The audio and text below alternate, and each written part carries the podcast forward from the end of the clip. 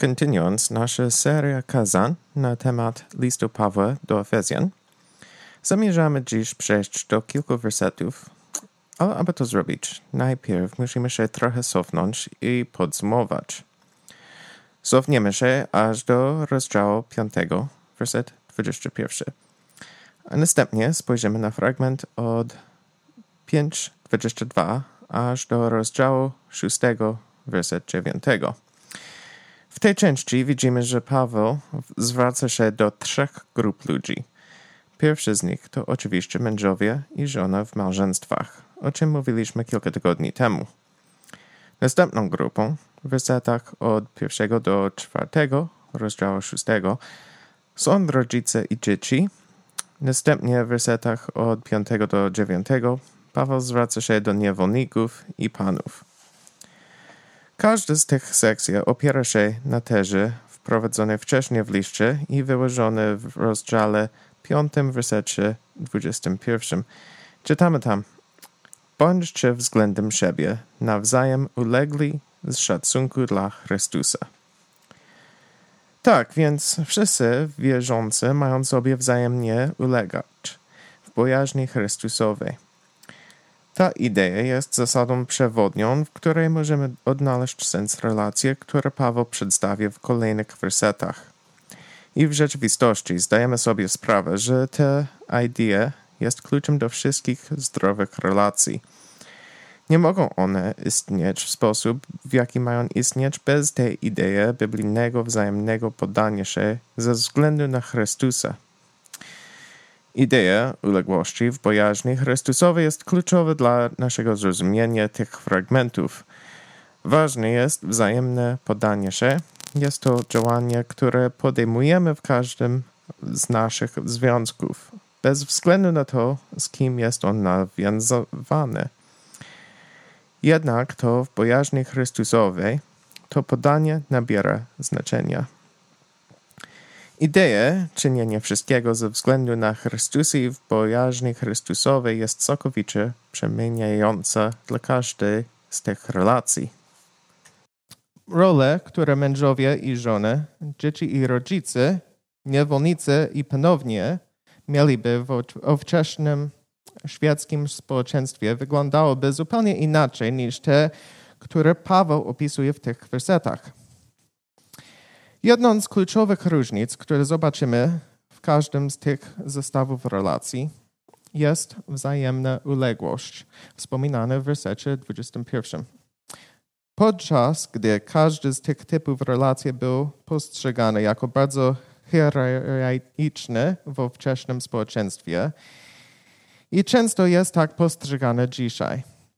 Paweł naprawdę zmienia perspektywę tego, co ta hierarchia oznacza. Nie przechodzi i nie burzy społeczeństwa, nie usuwa instytucji kulturowych, które tam istnieją i nie powoduje powstania, ani nie powoduje, że żony rozwodzą się z mężami. On nie daje dzieciom pozwolenia na ignorowanie rodziców. Wszystkie aspekty stabilizujące społeczeństwo pozostałe, ale są przekształcone. Widzimy to nawet w tym, jak Paweł zwraca się do tych grup. Fakt, że zwraca się w ogóle do żon i nie tylko do mężów, że zwraca się do dzieci i nie tylko do rodziców, i fakt, że zwraca się do niewolników i nie tylko do panów, jest bardzo znaczący. W ówczesnym społeczeństwie zwracanie się do którejkolwiek z tych grup byłoby zupełnie niepotrzebne. Nie było żadnych społecznych oczekiwań, aby Paweł rozmawiał z kobietami. To samo z dziećmi i niewolnikami. Obie te grupy miałyby znacznie utrudnione życie i doświadczyłyby często brutalnego traktowania z rąk konkretnych ojców i panów. Było to społeczeństwo silnie patriarchalne, co oznaczało, że wszystkie te grupy nie były ważne, jednak dla Paweł były one ważne i w rzeczywistości widzimy, że są równie ważne. Poprzez ten fragment Paweł pokazuje, że nie tylko wszystkie te grupy społeczne są warte uwagi, ale w rzeczywistości w Chrystusie wszyscy są równi, ponieważ wszyscy służą jednemu Panu. Przeczytajmy wersety od 22 do 33 i krótko podsumujemy główną myśl, o której mówiliśmy kilka tygodni temu, gdy odmawialiśmy zwłaszcza biblijne małżeństwo. Czytamy. Żony, ulegajcie swym mężom jak Panu, bo mąż jest głową żony, tak jak Chrystus głową Kościoła. On jest zbawcą ciała, to też jak Kościół ulega Chrystusowi, żona niech to czynią względem mężów. We wszystkim. Mężowie natomiast kochajcie swoje żony, tak jak Chrystus ukochał Kościół. On wydał za niego samego siebie, aby go oświęcić po oczyszczeniu przez kąpiel wodną w słowie.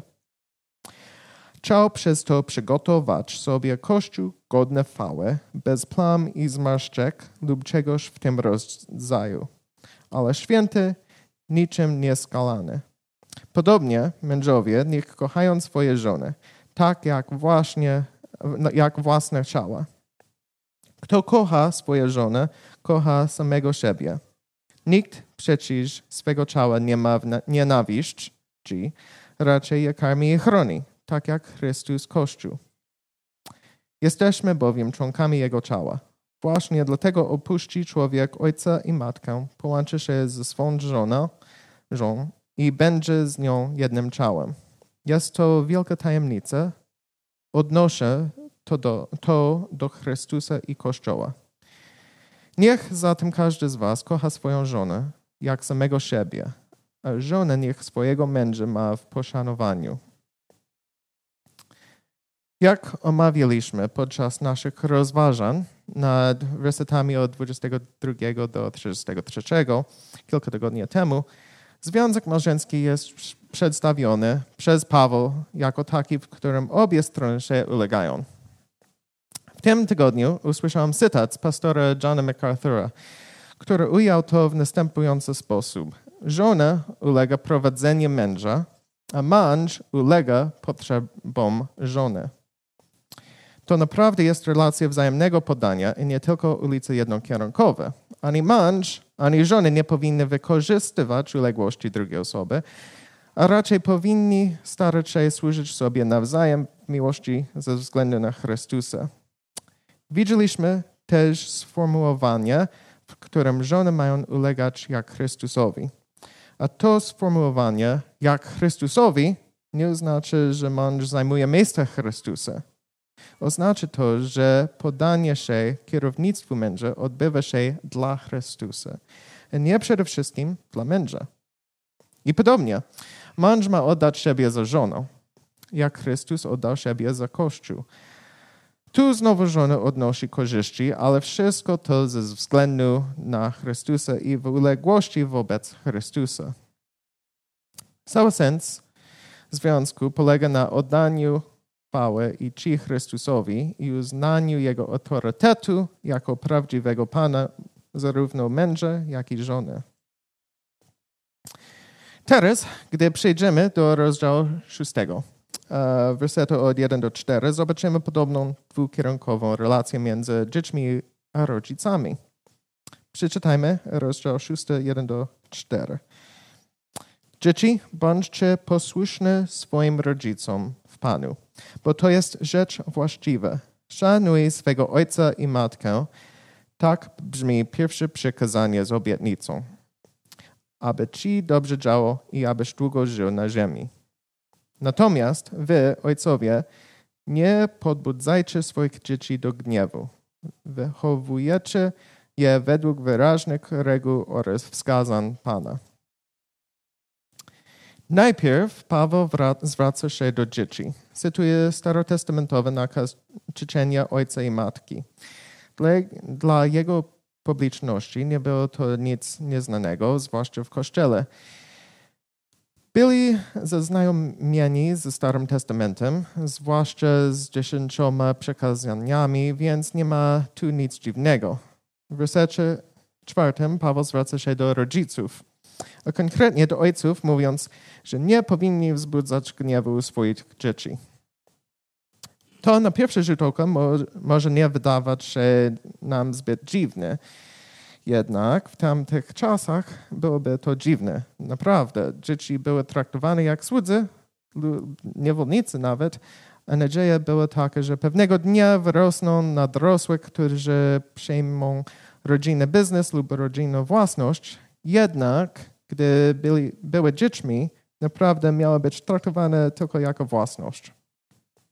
Tak więc pomyśl, że rodzice i ojcowie w ogóle mieli obowiązek wobec swoich dzieci, był nieco dziwny w świeckich kulturach e, rzymskich i greckich. Myśląc o zobowiązaniach dzieci do szanowania swoich rodziców, musimy najpierw spojrzeć na to, co dotyczy dzieci, a następnie osobno, co dotyczy dorosłych. Ponieważ podczas gdy obowiązek szanowania swoich rodziców nigdy nie mija, sposób, w jaki to się dzieje, jest bardzo różny, gdy staje, stajemy się dorośli. W przypadku dzieci, rodzice są po to, aby nauczyć dzieci właściwego stosunku do autorytetu. Pastor kościoła, do którego uczęszczyliśmy w Stanach, dobrze tu ujął, że rola autorytetu rodziców jest po to, by nauczyć dzieci szanować autorytet Boga. Nie jest więc dobrym pomysłem lekceważenie faktu, że dzieci mają mieć szacunek dla swoich rodziców i mają być im posłuszne. Życzenie ojca i matki przez dzieci w zdrowym gospodarstwie domowym powinno oznaczać, że dzieci są w stanie być posłuszne rodzicom w sposobie, który przygotowuje je do posłuszeństwa Bogu. W przeciwieństwie do czasów Pawła, współcześni rodzice czasami czują się źle, gdy dyscyplinujemy naszych dzieci, czując, że może to być naruszanie ich praw, gdy narzucamy im dyscyplinę. Jednak Biblia nie przedstawia tego w ten sposób.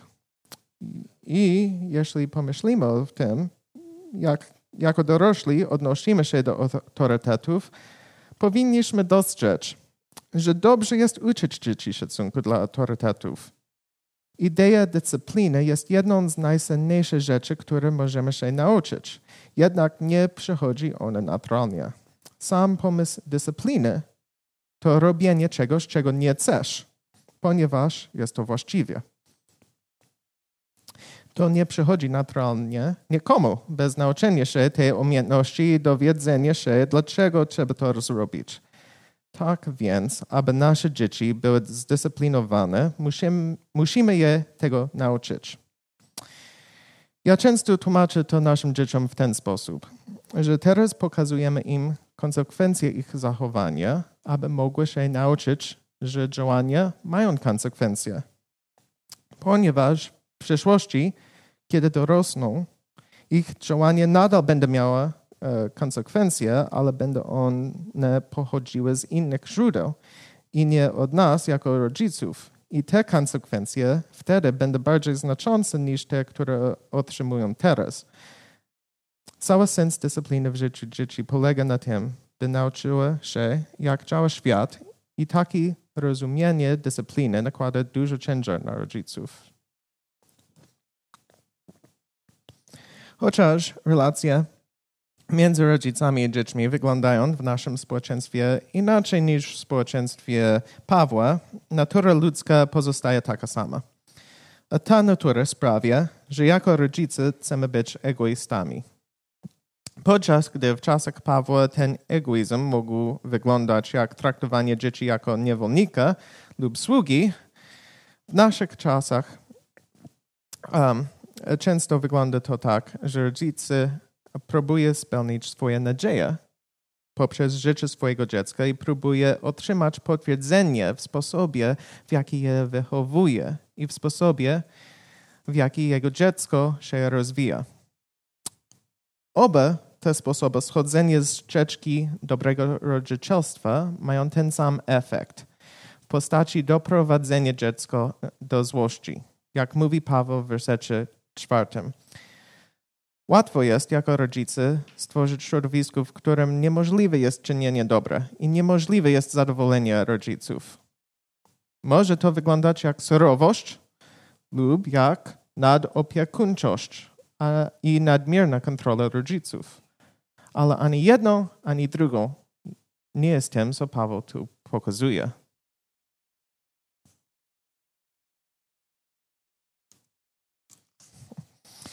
Dla dorosłych nadal mamy czcić naszych rodziców. Jednak posłuszeństwo w tej sytuacji nie jest wymagane. Jeśli twoi rodzice nie podzielają twojej wiary w Chrystusa, to mogą aktywnie próbować przeszkadzać ci w podążaniu za Chrystusem. W takim przypadku sposób, w jaki honorujesz swoich rodziców, polega na dokonywaniu dobrych wyborów i byciu najlepszą osobą, jaką możesz być.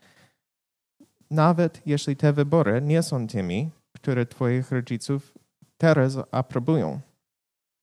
To nie znaczy, że nie honorujemy naszych rodziców, ale jednak musimy również uważać, abyśmy jako dorośli nie doszli do tego takiego stanu, w którym myślimy, że jesteśmy lepsi od naszych rodziców.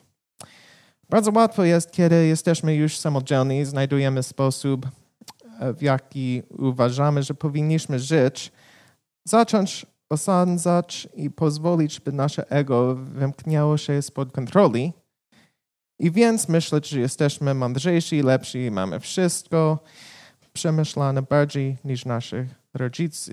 rodzice. A to nie jest honorowanie naszych rodziców.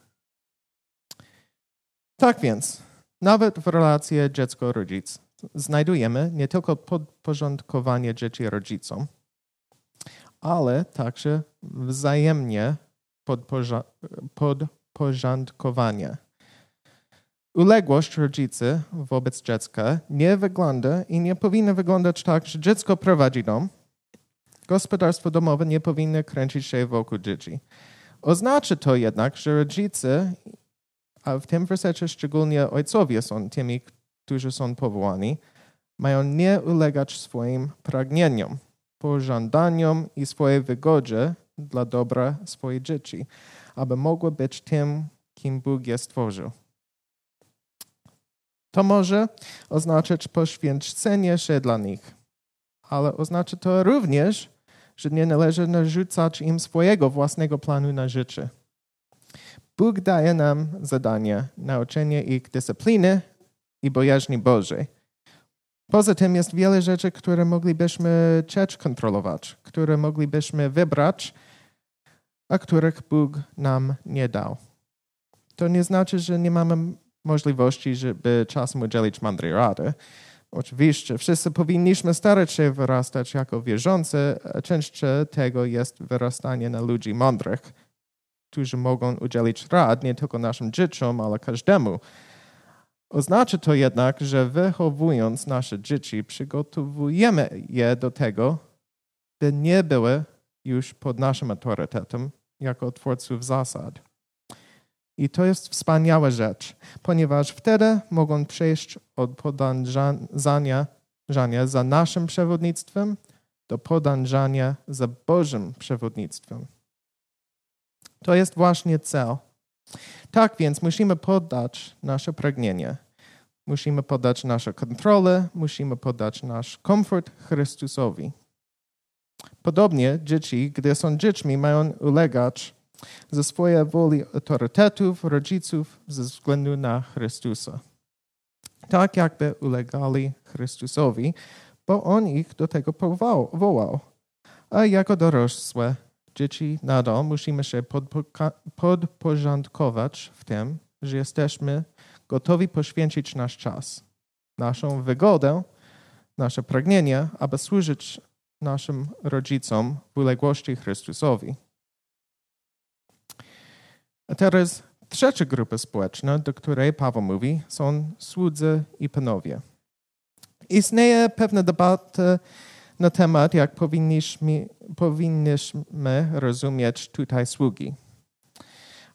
Nawet w niektórych tłumaczeniach jest używane słowo niewolnik.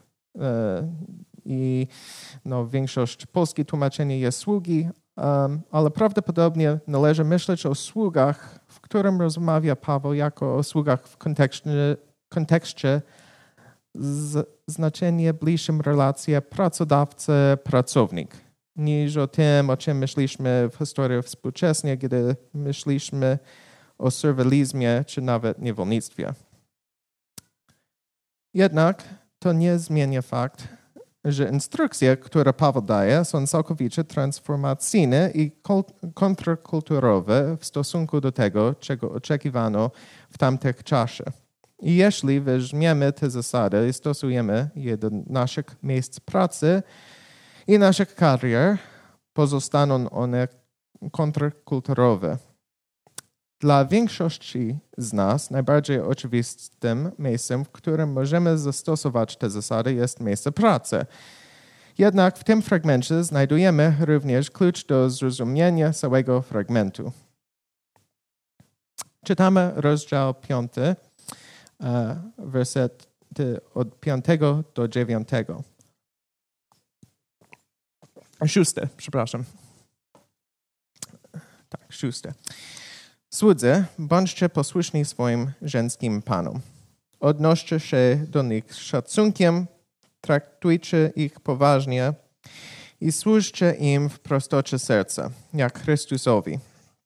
Szczęście to nie na pokaz, jak ci, którzy są się im przypodobać, lecz jak prawdziwi słudzy Chrystusa, pełniający wolą Boga w całej duszy. Służcie chętnie, tak jak Panu i nie ludziom. Bądźcie przy tym świadomi, że każdy, jeśli uczyni coś dobrego, otrzyma zapłatę od Pana, niezależnie od tego, czy jest sługa, czy e, człowiekiem wolnym. A wy, panowie, podobnie postępujcie względem nich, poniechajcie groźb, Wiedzcie, że podobnie jak oni, wy też macie Pana w niebie, a u nie, Niego nie ma stronniczości. Najpierw Paweł zwraca się do sług, mówiąc, że mają oni służyć swoim Panom z bojaźną i drżeniem, tak jak służyłyby Chrystusowi. Czy to bojaźń i drżenie wynikają z obawy przed Panem? Z kontekstu nie wynika, że tak, ponieważ Paweł mówi jak Chrystusowi. Bojaźń i drżenie oraz powód uległości wynikają z tego, że ulegają Jezusowi.